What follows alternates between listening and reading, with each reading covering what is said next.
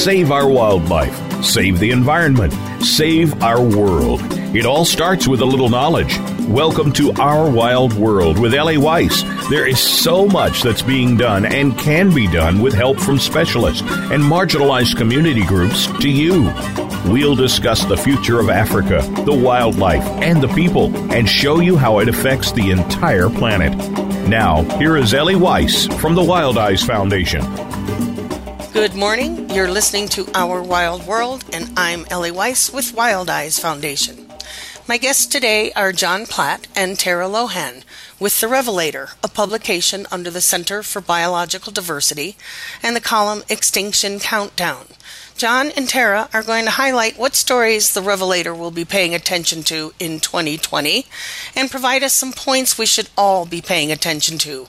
A rundown of the 2019 Extinction Countdown and what we should learn from them for the years ahead, which wouldn't be complete if we didn't discuss what is happening in Australia and the challenges to our water and drinking water.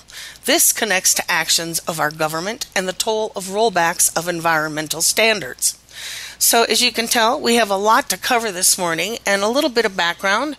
John is the an award-winning environmental journalist and his work has appeared in Scientific American, Audubon, Motherboard, and numerous other magazines.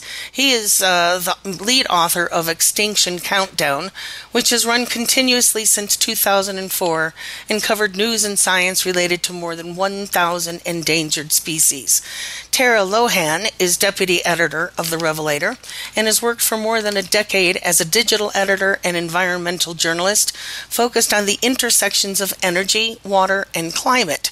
Her work has been published by The Nation, American Prospect, High Country News, Grist, Pacific Standard, and many others. So now that we have a little background of the expertise of the guests we're talking today, I'd like to welcome you both. Thank you. Glad to be here. Yes, thanks for having us. I'm thrilled to have you back, John. Once again, great to have you back. And Tara, we haven't talked before, but I'm really looking forward to what we're going to cover today. So, Tara, how about we start with just a little bit of background about how you got in to where you're at now with the Revelator? Yeah, so I have been I've been with the Revelator for about the last year and a half, and before that, I spent over a decade writing about a broad range of environmental issues. But I did a lot of writing about water, particularly drinking water, and also energy issues. I covered the fracking beat almost exclusively um, along with a, few, a, little bit of other stuff um, for about four years. And then just before I came to the Revelator, I was working for a publication called Water Deeply, and we covered water issues across the American West. Um, and that actually kicked off during California's drought, um, but we expanded to cover a lot of issues that were happening in the American West.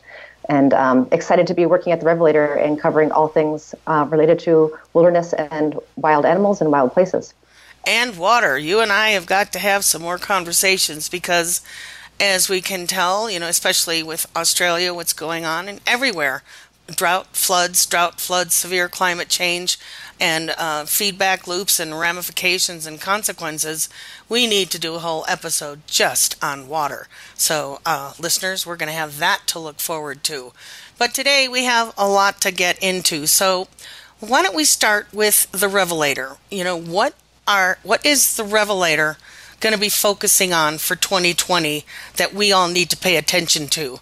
And folks, you can get to the Revelator by going to therevelator.org and their extinction countdown or their reading lists. Uh, they have a lot of good information and a lot of um, stories, not only that they've covered, but lists of what's going on and what we should look out for. So let's let's start with you know I don't know, John. Do we want to start with the extinction countdown and well, what we're going to yeah. be looking at?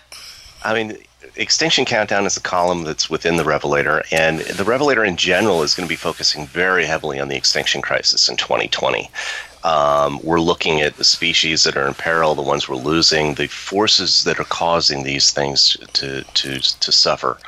Um, we're going to be looking at the big picture and the little picture, the micro, uh, the, the megafauna and the microfauna and uh, and we're trying to, to break it down. We're also going to be looking at, at a lot of other things, um, the courts, the political actions throughout uh, the United States and the world, climate change and how that's affecting us. Uh, water issues are going to be huge. Uh, and public lands. We've we've we've got so many threats to that, and we've done a lot of looking uh, over the past couple of years at plastic pollution, and that remains a topic people are incredibly passionate about. So we're going to keep hitting that. This is a lot to cover in one swallow. and you yeah. know the the the thing about it is they're all so deeply intertwined and interconnected. And I think why don't we start there that you know we've been looking at symptoms, you know, trying to fix plastic, get rid of straws, ban black ban plastic bags. And then we look at drought and you know floods. Where we have a tendency to highlight in a lot of the news headlines each individual thing without necessarily understanding how they are so deeply connected. John, would you just fill us in a little more on that? Yeah. Well, one of the classic examples um, that has really come up to light over the, the past year you look at plastic pollution. Okay, we all know plastic is bad. It's made from fossil fuels. It, it, you know, the the, uh, the it can harm wildlife when it's disposed of improperly but they're creating all these new cracker plants to turn natural gas into plastic. So it is actually fueling the climate pro- crisis. Oh. Um, and then as plastic breaks down, you've got all these issues with toxins and poisons and, and pollutants entering the the uh, the, the, the ecosphere. So uh, it's it's all tied together. So you're not you can't say plastic is going to cause a, a, specific extinction, but on the other hand, all these things working together, they all they all like you said, it's a big feedback loop. Yeah, and they end up having you know cascades of consequences all through the trophic levels. We'll get a little environmental jargon going there because we used to think of trophic cascades only in terms of, you know, the apex predators down through the ecosystem environment. What we're now seeing and um, you know China is a good example right now, and Australia's fires are a good example. What decades of not paying attention and getting on top of these issues, which we knew since the 1960s, that we didn't start soon enough. We have to start now. So, why don't you both tell us a little bit about some of the upside news that we hope to address in dealing with some of these issues, and then we'll we'll move on to um, you know get into China and Australia itself. Uh, well, I can just jump in with one thing since John just mentioned the, the plastic pollution. Um, you know, our job as journalists is is to hopefully tie some of these issues together for people to make the connections between, you know, what's happening with fracking in West Virginia and what's happening with, uh, you know, plastic bags washing ashore um, on the other side of the world. But I think also activists are making these connections as well, and really elegantly and really um, enthusiastically now um, at the political level. And we're seeing some of this happening in California. There was a bill introduced last year that would really take a, a comprehensive look at plastic pollution and focus on producer responsibility and making sure the companies that are producing this plastic waste are responsible for it. And that means drastically reducing the amount of plastic that's being used, but also thinking about the life cycle of these products. Um, that did not make it through, uh, get passed in last year's session in California, but it's going to be back in the docket again. Um, it's the first of this that we've seen in the U.S., although it's being done in other places like in the EU. Um, so that is, I think, a a good a good progress being made um, in tackling some of these issues more comprehensively. So, why do you think we're not, we're lagging behind on these issues, where so many European countries and elsewhere across the world are tackling them? Is it because the corporate stakeholders are here, and it would take a big bite out of their profits? I think that's I think that's a big part of it for sure. And I think when we're talking about plastic pollution, you're actually dealing with two very extremely powerful and well-funded industries in, in, the plastic industry itself and then the fossil fuel industry as well and they have a lot to lose um, the more plastic we cut um, but we also have a lot to gain so i think that um, it's, it's looking like that this bill might get a little bit more um, at least more coverage this year. Um, i don't know exactly what its prospects are for passing but um, it's being talked about and i think it'll be more broadly covered and maybe other states will start following california's lead at introducing similar legislation. Well, I think it's really important because in the long run, even though the short run, you know, fossil fuel industry and uh, the others that would not benefit from this kind of legislation being put in in the short term.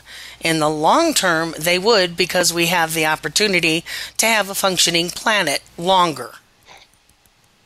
Yes, that seems definitely important for everyone. And and there are different rules already for, for these companies operating when they sell products in Europe. They have different regulations already um, and more producer responsibility. So we definitely know that it's possible. They just haven't been made to do it in the U.S. and in many other countries in the world. Okay, so I have a question. So let's say we ban plastics. We get rid of, you know, pla- you know some of the, the, the obvious ones straws, plastic bags, single use containers. Um, there is the headline that Coca Cola is already ramping up more plastic bottles for 2020 and the next decade.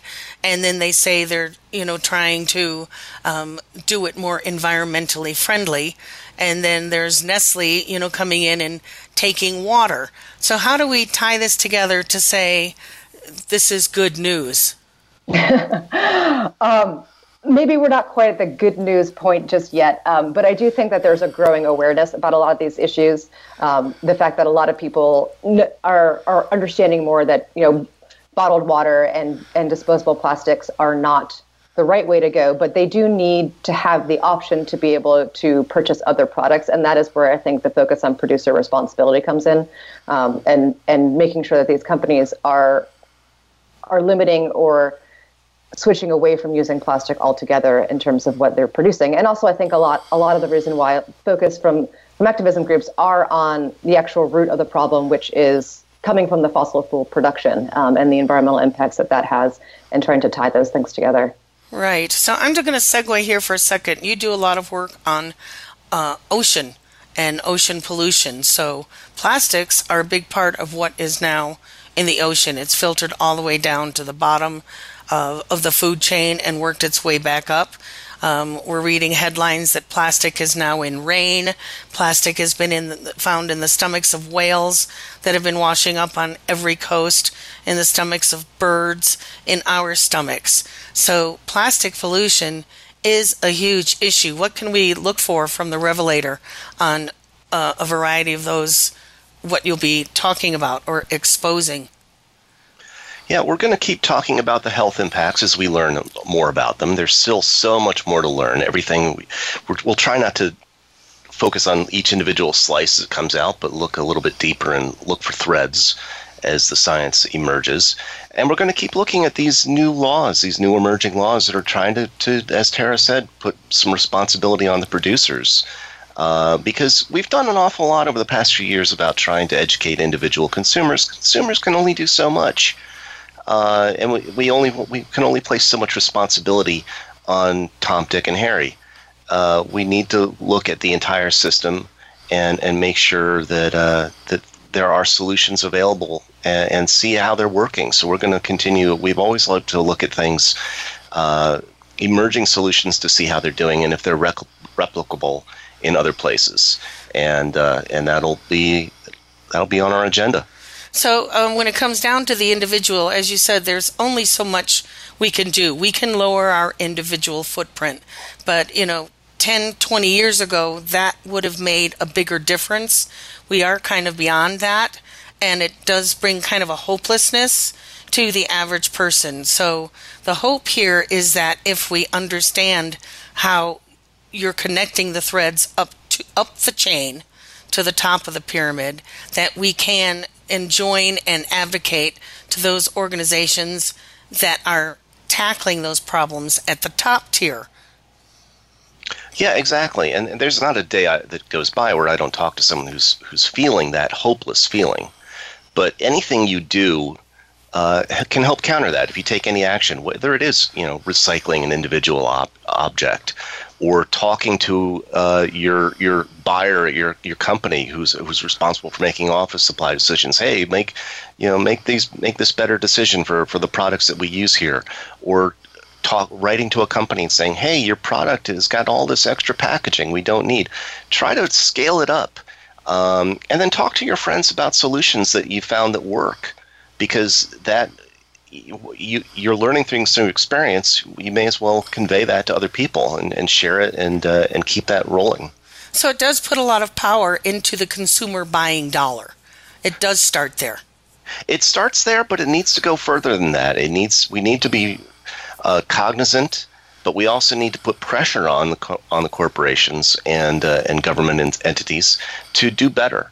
Right. And I think the more that we can say X works, Y doesn't, and we can prove that scientifically and economically and everything else, the more we, uh, as journalists and as individuals and as as a society, have uh, as evidence to make a, make better decisions and make sure that things uh, move forward.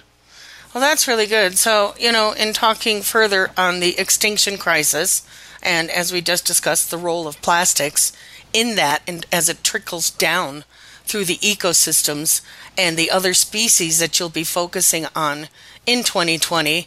Do you have a short list? Do we want to go there? I mean, well, we talked uh, about the vaquita last time. We're probably right. going to lose the vaquita. Yeah, well, I mean, we're we're talking a species that this this porpoise is down to somewhere between six and nineteen, probably in the ten range. They are breeding, which is amazing. They live in the Gulf of California. They have a fairly wide range of ocean to swim in. They have spotted some newborns uh, recently, so that's great news that they are reproducing. If we can stop people from fishing illegally on that ocean, then there's the chance that the vaquita can bounce back. And that's kind of the crux of everything. If we can relieve some of these pressures, uh, species can do better. There was just a study out the other day that said that uh, it, it we we tend not to see these species that are critically endangered how they're making progress because the progress is slow and somewhat invisible. Um, but they are, as long as we can relieve these pressures, going to at least persist. Right. So the, there, there's a, there's a lot of studies that show how bad things are. There's a recent study that said birds are in a lot better, a lot worse shape than we thought. So the, the more we know about this stuff, the more we can intervene. So we're going to be paying attention to birds a lot. Um, um, plants, I don't think people in journalism or in the environmental community pay enough attention to endangered plants. And those are that's everything hinges on that. That's the, the base of an entire ecosystem. I just wrote an article about 32 uh, orchid species in Bangladesh being declared extinct, and when you lose them, you lose you lose uh, the pollinators. You, you, yeah, exactly. you lose insect habitat. You lose there. Some of them are edible by humans. Some of them have potential medicinal value, um, and you just lose neat species and then you lose the fungi in the ground that are that help these things grow. So it's all connected, and we're going to be anytime something comes up, we're going to dig deep and, and take a look. This is great. I mean, the Revelator is such a fabulous source. So, listeners, you can subscribe to the Revelator and have it come right into your inbox and pay attention. Go to their Facebook page. There is so much good information information there and top-notch journalists. So, we're going to step away for a minute and take a break, but stick with us because we have a lot more to cover. We'll be right back.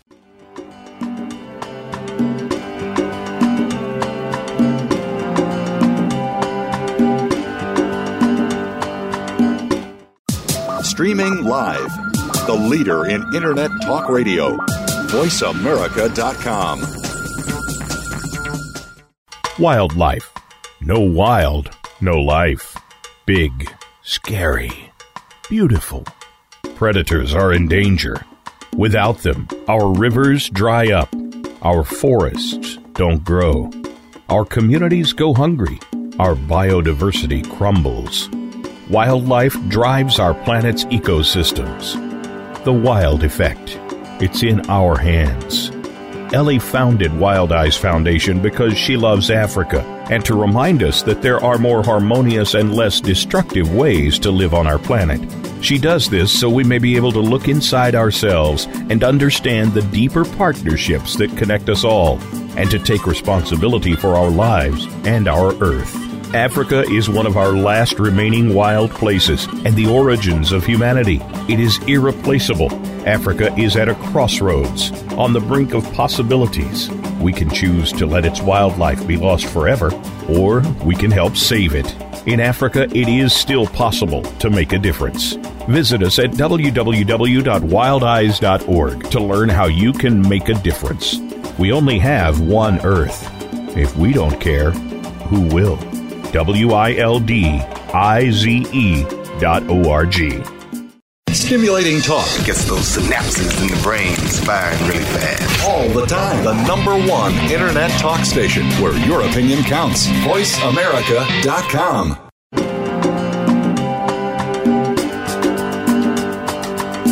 You're listening to Ellie Weiss and Our Wild World. We want to hear from you. Call into the program at 1 866 472 5788. That's 1 866 472 5788. If you'd rather send us an email, please send it to wildize at wildize.org. That's W I L D I Z E at W I L D I Z E dot O R G. Now, back to our wild world. Welcome back. My guests are John Platt and Tara Lohan with The Revelator. I'm Ellie Weiss, and you're listening to Our Wild World. So, at the end of the first section there, we were talking about the extinction countdown, one of the columns John has been writing on for decades, or since 2004. a decade, plus, almost a couple decades. So, that's a long time of tracking what has been disappearing. So um, it kind of brings me into a crisis that's going on right now uh, when we talk about wildlife and the loss of it and um, wildlife trafficking. China, the new coronavirus that has just hit within the last couple of weeks as a result of wet markets in China, the back rooms where they sell illegal or um, or poached sometimes legal but not necessarily permitted wildlife in these markets that are centralized locations such as Wuhan where it becomes a major transit hub and what happens when a zoonotic disease jumps from the wild into a vector and then into people. So John, address this a little bit from the extinction countdown crisis avenue perspective. Yeah. Well, there are a lot of different ways to look at this, um, and journalists have been have been digging into these wildlife markets for years. But of course, like you mentioned, the, one of the cores is poaching uh, and stealing these animals from the wild, whether live or dead at the time. Um, so this places a lot of pressure on wild populations, and we've we've talked about a lot of these species that have been affected over the years. The pangolin is the classic example. You've got eight species of pangolin; they're all in tough shape because of the the poaching for the the wild meat market essentially in, in China. Pangolins are used for a lot of things, but that's one of the, the major reasons. Um, and there are entire forests in in stretches of Africa and Madagascar and China that have been defaunated. The, the wildlife has just been removed. Um, Southeast Asia's got this massive uh, snaring crisis where ch- snares, wire, and, and, and rope they're cheap and effective. They kill indiscriminately, and they they f- supply product. I hate to use that word Yeah. uh, to these to these uh, meat markets, and you know this is so complex because some of it is just culture. You you go up you you look back and people have eaten certain foods for millennia and it's it's just part of who they are. Other parts it's a growing sense of prosperity. You've got money to burn so let's eat a tiger um, which is just sad and disgusting. And then there's the medicinal market. Yep, um, and and some of that is traditional medicines, uh, which you know there are certain arguments for and against it. Most of it has never been proven scientifically and never will because it's bunk. And then you have the the real bunk is the stuff that people are inventing now. The new ways, you know, saying you can treat your your uh, your your headaches from from drinking too much with a little dose of, of rhino horn. Right. Um, and and or- people or- tip, and people typically think of the extinction crisis in in game meat, wild meat, in Yeah. terms of elephant, ivory, rhino horn, and now the lion bone trade. But what I think we're trying to highlight here is it's much more than that. It's Yeah. orchid species, it's rats, it's, It's koala rats, bears, it's bats. wolf pups, it's digging into places in the ecosystem where we didn't go before new roads lumber Yeah. uh, timber production that opens up and fractures tracts of land and brings like ebola first started i'm not comparing ebola to the coronavirus but this is how these things erupt Yeah, exactly true. And they start locally, and then they travel. You, you think this has been identified as a Chinese problem, but these these food foods are imported to the United States, to France, to the UK, wherever you go, you're you're going to find some of these things for sale, bats on skewers, whatever the case might be. And um, there's the online market as well. Yeah, there is. That's uh, huge. It is, and you know, so they're being shipped all over the world, and uh, you know, so the entire system is supporting this extinction crisis through this commercialization of of uh, of wild products and wild meat, and so it places huge pressure on on wildlife, and consequently huge pressure on humans. So here's a little cultural thing I'd like to just segue into a minute. So with what's going on in China, all the backlash from everyone else, you know, anti-China. Um, you know, all the clickbait, all of this where people just spew vitriol. And this yeah. isn't going to help. It's it's it's not just a China problem. It is a global problem because China is putting pressure on the you know source countries where these resources, the animals, these products are are found and use as expendables the the local population to do the hunting, the killing, into the illegal wildlife traffic. So I think the point I'm trying to make is illegal wildlife crime and trafficking is not just about ivory and rhino horn and lion right. bones. It goes into the very depths of the top down and bottom up of dismantling our ecosystems. Right. It's exactly true. And then if there's nothing left in the ecosystem, well, then why not pave it over? Yeah, well, we'll only last so long. So, you know, a lot of people are trying to also make that connection that without supporting number one resource planet Earth, we will be killing ourselves. And I don't think a lot of people quite understand, you know, that Earth will, you know, survive. may take 80 million years, but, you know, do we want to survive? So this is the paradigm shift of the human aspect. We have to change our culture and our behavior to respond to these crises we, we are creating on Earth, right? I agree. Okay. And that that that involves really tough decisions about our entire food system, not just this wild meat, but everything we produce. Um, and you need, I think, that these are big questions that really tie into each other. Absolutely. So it's it comes down to that. You know, resources, service, ecosystem services are not free and the cost of producing food is not free, it goes much deeper. So, while we're on this subject of extinction and catastrophe to happen, Tara, Australia, the fires. Yeah, I mean, uh, I think that what's what's been happening in Australia is sort of this this perfect storm of really terrible things coming together all at one time. Um, and there was a lot of reporting pointing out that this is this is what a climate crisis looks like in action. Um, Australia's had back-to-back droughts, higher than average temperatures.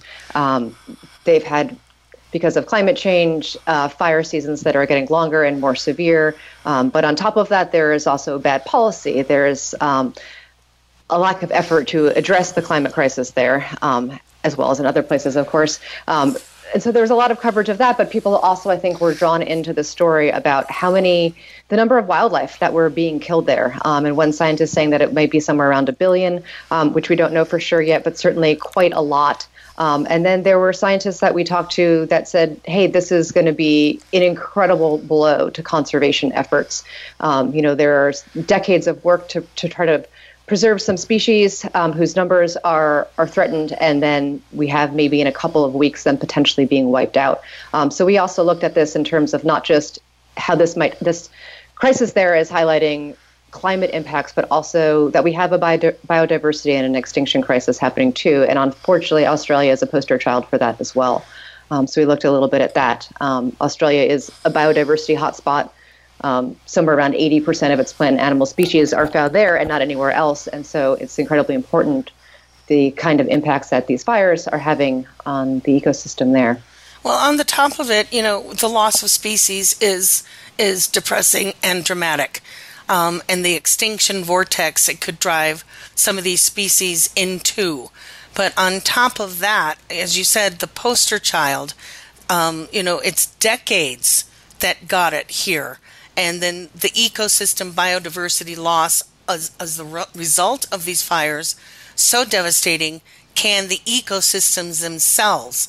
We always said if the habitats are there, then we can protect the spe- species.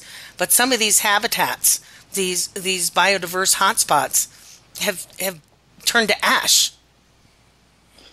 Yeah, absolutely, and and I think also um, Australia is seeing a shift in some of in some of its um, in the ecology of some of the areas from from decades of climate change. Um, so places where that don't normally burn are burning now, and areas where normally they would regenerate after a fire, they're not able to because there isn't enough time in between fires. We're seeing that to a lesser extent where I live in California as well. Um, and Australia did pass uh, a law in 1999 their uh, Environmental Protection and Biodiversity Conservation Act, which is similar to the Endangered Species Act in the U.S., uh, but we found some studies from researchers there that showed that it really wasn't doing anywhere near a good enough job at trying to protect species, and particularly when it came to protecting habitat, because right now, protecting habitat is one of the, the big drivers of extinction there. Um, and so a lot of land is being cleared, particularly for livestock cultivation, and that is impacting species.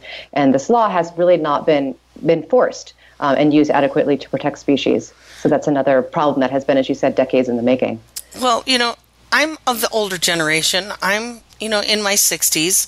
So when I started con- conservation back in the 60s, we knew all this. We knew then we had to save the habitat, but we had the habitat to save. We just had to convince people to, you know, protect it and, you know, uh, get people out of it so that we could focus on species and then, you know, getting into uh, rabbit holes of particular species. And now here we are 60, 70 years later, one, two generations, and what we've done is a poster child.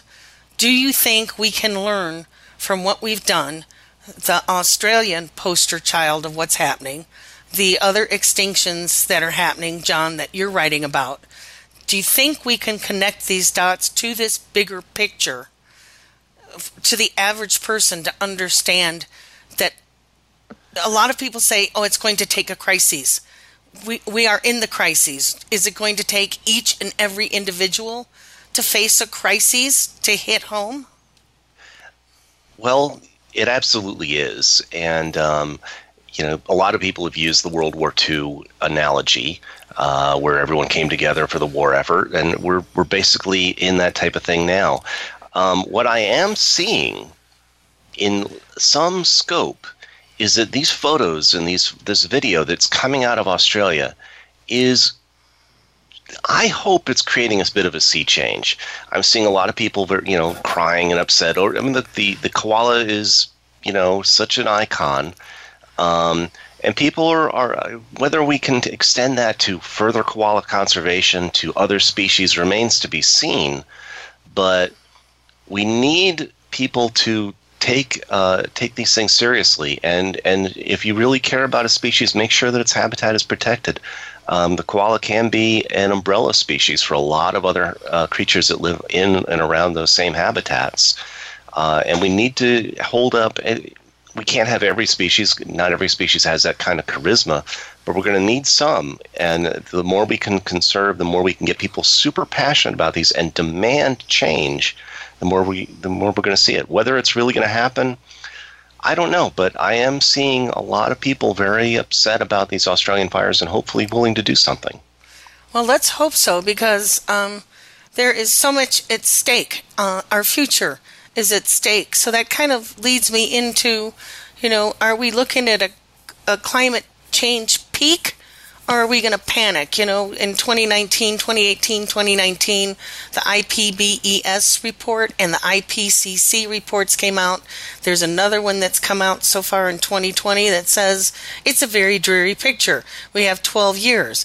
But at the same time, in terms of looking at a lot of the biodiversity projects that are going on, when we do pay attention and focus on rewilding, restoration, and I'm not talking about bringing back extinct animals. I'm talking about right. bringing back landscapes that function with wildlife that live that people can coexist and live alongside with that are working.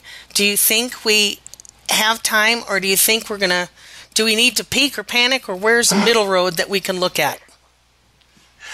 Well, science is going to tell us whether we're peaking uh, on various things. Emissions have continued to climb, but there's the real potential that they could have hit that peak or they're just about to maybe go down.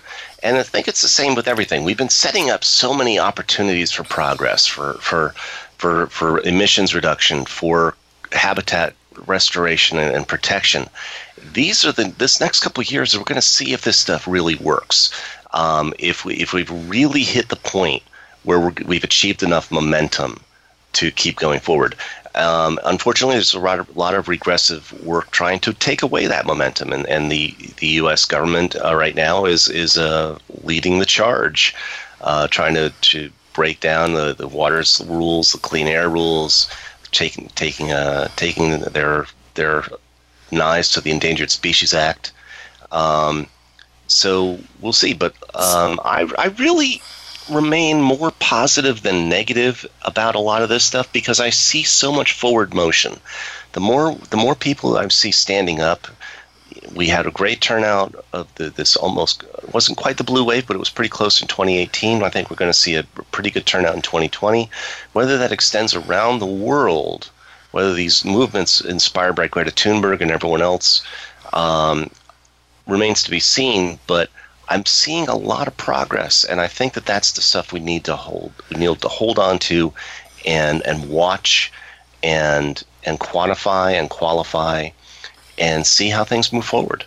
I think you're right. And then I've read somewhere that there is somewhere in the neighborhood of 14 million soon to be voters, whether they're coming of age here in the U.S. or um, unregistered that are now reg- registered to address this next election 2020 so um, i'm not going to delve into you know trump not trump this that. Do you think we have an opportunity during this next election to you know motivate these new four, 14 million 4, 4 million 4 million? I've, i forget the number. It's a lot of millions of people um, that you know could swing where we're going I think so. Tara did a great interview a ways back with the, the a group called the Environmental Voter Project, uh, which is motivating people on a on a limited basis. But I think it shows that it's possible. How can yeah. we? How can we tell us about that, and where can we find more about it? Yeah, uh, they're really interesting. The Environmental Voter Project was started a, a few years back, uh, I believe, in in Boston, but they're operating in a number of different states now. But their their main goal is that when you ask the average American about how much they care about climate and, and environmental issues, it's pretty high. But when you ask people who are regular voters, it's actually quite low. So they saw this, then we have all this data now about things that people buy and how they vote and all this information about us. And what they're doing is they're harnessing that information to figure out who are the people that care about environmental issues but don't actually go out to vote and they're just targeting those people with messages of getting out to vote and for every single election starting from school board elections all the way up. Um, and it's not advocating for environmental issues outright or any particular candidate. It's just getting people who are, they know already care about these issues to turn out to the polls. Um, and they're I think they're actually having a, quite a bit of success with that. And I think it's a it's a really interesting model because I interviewed Nathaniel Stinnett who started the organization. He was saying that you know it's a lot it's a lot easier to convince someone who already cares about an issue to vote than it is to try to change somebody's mind at this point about climate change if they don't believe. Um, and so that's where they're putting their resources and their efforts. And I think it's an interesting endeavor.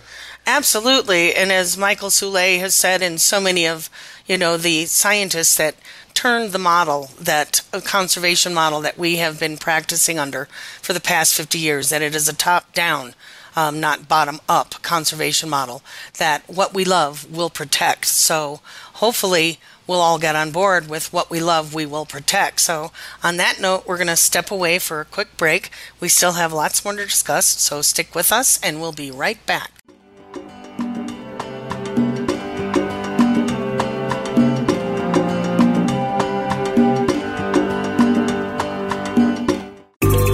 Out what's happening on the Voice America Talk Radio Network by keeping up with us on Twitter. You can find us at Voice America TRN. Wildlife. No wild, no life.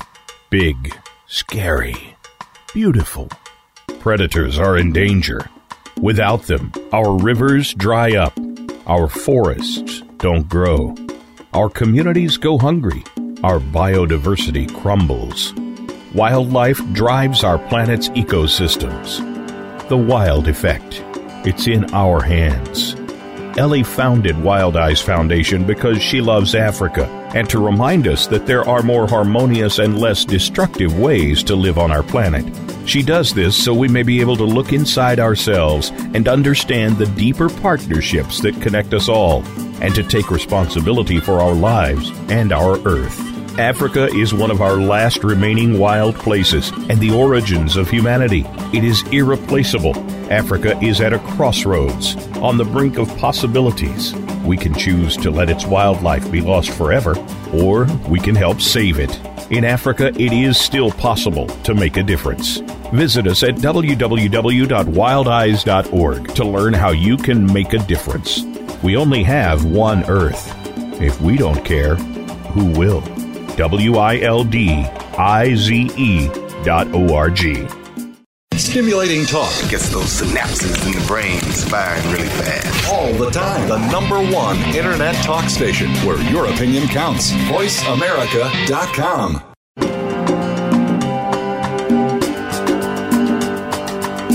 You're listening to Ellie Weiss and Our Wild World. We want to hear from you. Call into the program at 1 866 472 5788. That's 1 866 472 5788. If you'd rather send us an email, please send it to wildize at wildize.org. That's W I L D I Z E at W I L D I Z E dot O R G. Now, back to our wild world. And welcome back with my guests John Platt and Tara Lohan from uh, the Center for Biological Diversity, the um, news outlet, uh, The Revelator, and John's column Extinction Countdown. So we've covered a lot of territory, just touched on any one of these subjects today we could go into in depth. And uh, Tara ended our last section with the Environmental Voter Project, environmentalvoter.org org, I believe. It sounds like a fascinating project, and I'm really glad to hear of it. I hadn't heard of that before. So, Tara, um, your specialty is sort of how water, chemicals, environment, and ocean all interconnect in terms of climate change and what's happening. So, here's a topic our drinking water and forever chemicals. This kind of fits into what we were talking about so far. Yeah, so forever chemicals have been in the news uh, a good bit lately, and they are a suite of toxic chemicals. Uh, overbranching It's called PFAS, um, and they are chemicals that don't break down in the environment very well, and they don't break down in our bodies very well. And they have been used in a whole variety of products over many decades. Uh, most famously in as nonstick uh, adhesive in, in Teflon and other kinds of products, also in things that are meant to be rainproof and weatherproof. They were used also um, and still are in firefighting foam, uh, which has been a really big problem for folks that live on military bases where there's been a lot of contamination from firefighting foam from military activities. So we've known about these chemicals for a couple decades, but nothing has been done at the federal level yet to set a drinking water standard for that. And one of the things we're seeing in the last year, and I think into this year, we're going to see a lot more pressure for there to be action taken by EPA to establish some kind of a, a, safety standard at the federal level. There are a couple of states that have done it so far, but not very many, uh, and and the and the the standard varies a lot as as to what is considered safe.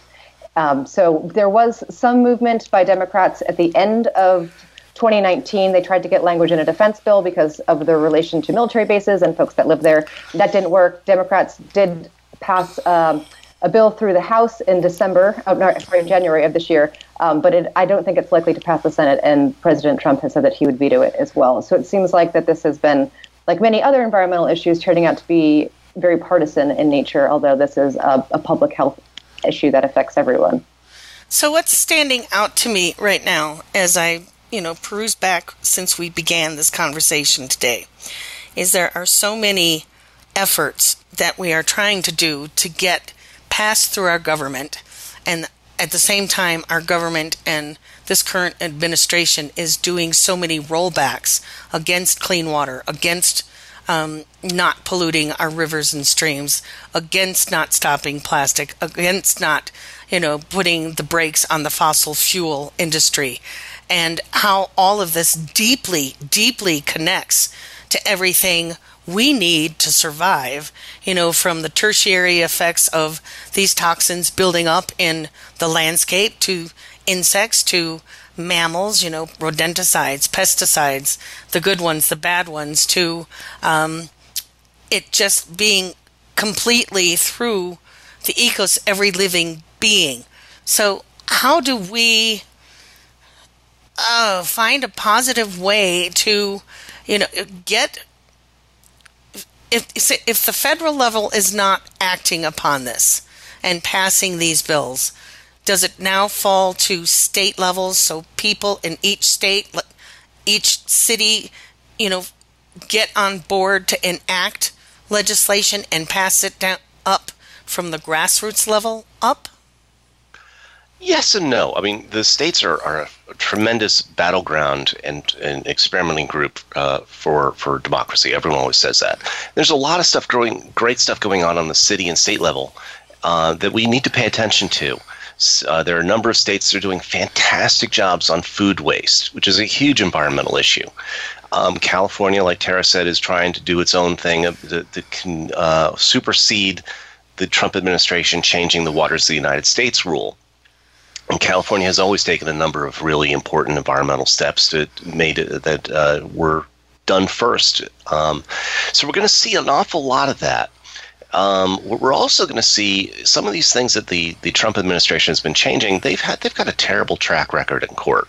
They they they just rammed stuff through and they broke the law in a lot of places, and they're losing these court cases, and, and old rules are getting reinstated. Now the problem is, um, they also are shaving away at the the people uh, and expertise and all the government agencies who are responsible for these things. So even if the old rules come back into place, who's going to enforce them? No one. Um, so we're, we got a lot of different things going on at once. I think we're going to see uh, a lot more happen on the state level and on the city and municipality level.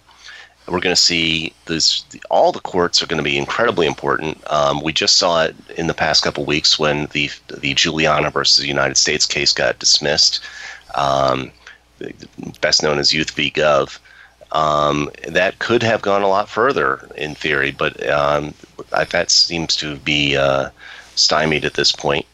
So the courts are going to be important. The individual townships are going to be important.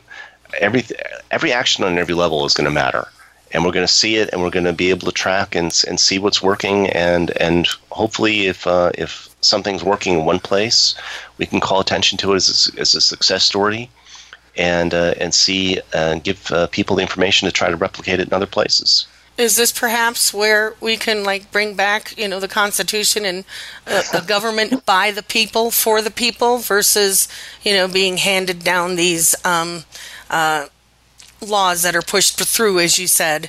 Um, we just don't follow them and we work very dedicated to overturn them at the local uh, state and national level and then sort of force the hand of the federal government coming in the future soon, I hope, to reinstate these protections. So maybe maybe this brings us to a point about the importance of the Supreme Court. Yeah. Yeah, and I'm not exactly sure what's coming up on the Supreme Court this year, but we've already seen an awful lot of actions that maybe make me feel a little apprehensive. the immig- immigration rules, um, various other things. The, the court is is weighed a little bit more on the conservative side, um, and this could even balance out. This could even play a role in the impeachment hearings. Um, so we're going to see. I think it's going to be incredibly important. It's going to be tough to watch. Um, there's a lot of great people. Explain that. Explain that you know, a little bit on the conservative side and could play a role in the impeachment trials. Well, so far, what I'm seeing is the Republicans are are acting bored. You know, they're, they're basically blocking everything. So, on the bigger picture, what that tells me is the the Trump support base who are watching, not necessarily listening, but seeing. When you see somebody not pay attention, then you have a tendency, if that's your belief system or your um, your view, to take on that same attitude. Just turn away and ignore it, like it's not important. Well, that's the great tragedy with the the world right now, isn't it? When people Yeah. not paying attention, and and we have to. I, I think that um, in some ways, the ecosystems we we build around ourselves are our own worst enemy. Uh, if we are only interested in certain bits of information, we don't let anything else go in through a bubble because we're so wrapped up in our own identities. Um, then you're never going to see the value of the you know preserving an orchid or an insect from extinction. You're never going to see the value of, of preserving the world from climate change because uh, your your pastor tells you that climate change is a, is a, scientific hoax, uh, and anything else is an attack on your, your Christian values, which is uh, some of the arguments that are being made. So um, there, I think we're going to be really depend on on we're going to follow the, a lot of the scientific communicators who are doing great jobs trying to break through those bubbles. Katharine Hayhoe is a fantastic example. Yeah. She interacts with people on Twitter in a way that, that changes minds. Right. And and and she's just- she's she's Christian, and um, yeah, you know she's, an she's evangelical, and Right. she does a fabulous job at it. And she's a real inspiration to me and a lot of other people. And trying to find ways that can that we can communicate in a way that that changes that, and, and that that's going to break it through. And that, yeah, that's not the Supreme Court that we're talking about, but it is the world right. and um, and I think it, I think it, it, if the if the elected officials are sending one message, we need to see if there are other effective ways to get messages to people that uh, that work. Well, it brings me back to another little point you said there. You know, the Christian value system. There are a lot of us who are not Christian, um, or or don't follow. We follow a value system for sure, and an ethic and a moral and value system of what we need and what's important. You know, I for one think the planet is important because I'd like to see things survive. Um, but you know, that's not necessarily a Christian um, religious thing. So what I'm seeing a lot happening, and maybe this is way off base for this particular conversation, but this Christian value Im- importance in, in this election, how is that going to affect non-Christians in this country who vote? That's that's a good question. I mean, I'm not a religious expert by any means, shape, or form, You know, just as a layperson, n- neither am But, I. but um, I don't know. There there there are certain groups of people that are being told to vote in a certain way, and that's the, that's who they're going to listen to. But uh, what I, at the same time, I, mean, I you mentioned the, the the columns I do about books, uh, environmental books that come out each month, and I just see a- an incredible preponderance, a great deal of books from all religious faiths talking about rel- these environmental issues. So I think the awareness is happening, and the push and the drive is happening on on multiple levels of society, and we're going to see change. And I think everyone, I think more people agree on doing the right thing than don't. Uh, maybe I'm just being a Pollyanna that way, um, but I think statistics show that we're we're we're better people than we're not, and uh, and hopefully that will p- play through in the long run. Well, I know historically when things really come push to shove, we do come together. I mean, you see it in small groups of people. When someone is hurt, falls down on the street, somebody usually stops to help. So, you know, in these small groups of wh- what are we going to do for our fellow and for our environment, we're going to take right versus wrong, good versus evil actions without putting a religious bent on that. So hopefully, you know, this this moral compass, this Yeah. ethical compass will regain a value system as we see so much being torn asunder under the name of these various aspects and perspectives.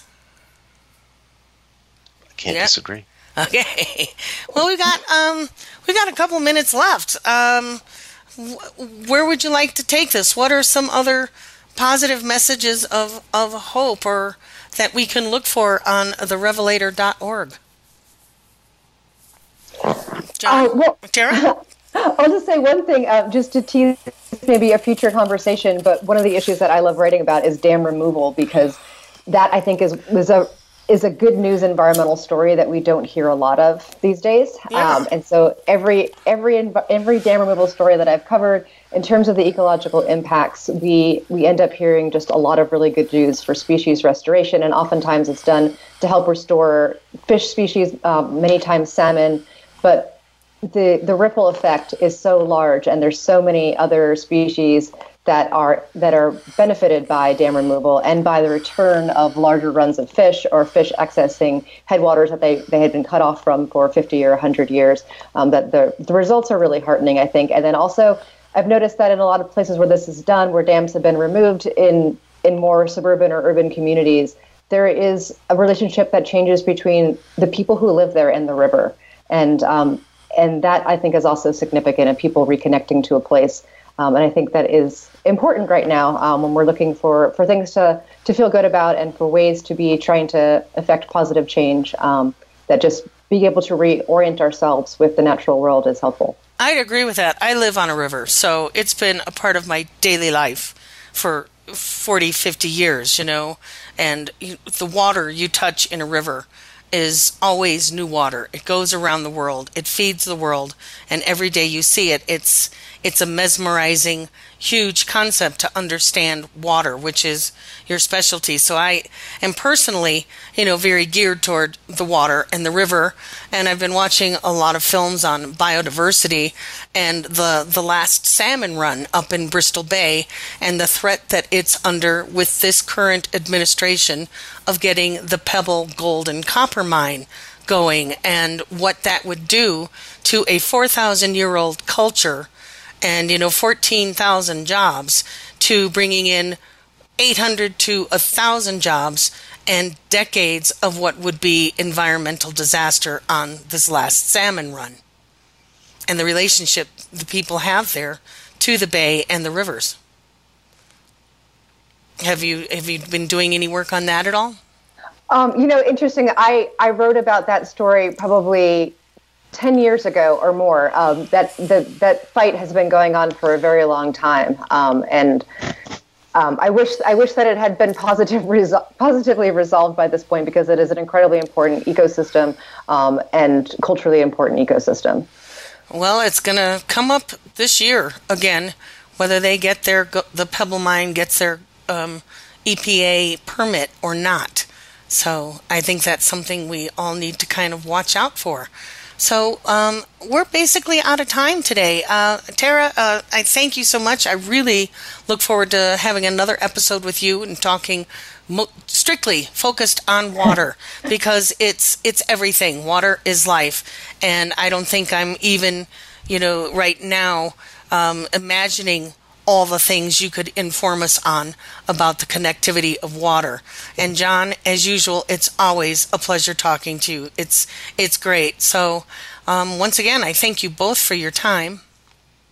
Glad to be here. Yeah, thanks for having us. You're welcome. Thank you. And once again, listeners, go to therevelator.org. Um, Google search Extinction Countdown. Google search Tara Lohan, L O H A N, and John Platt, P L A T T, and find out who we're talking to today and um, why these folks are on this show and why they're worth listening to. And uh, you can find Our Wild World and WildiZe Foundation on Facebook and uh, follow us there. And meanwhile, step out into your wild world. Thank you again for joining us this week. Be sure to tune in next Monday at 11 a.m. Eastern Time, 8 a.m. Pacific Time for another edition of Our Wild World with your host, Ellie Weiss, on the Voice America Variety Channel. Think about living with wildlife during the coming week and what you can do right now.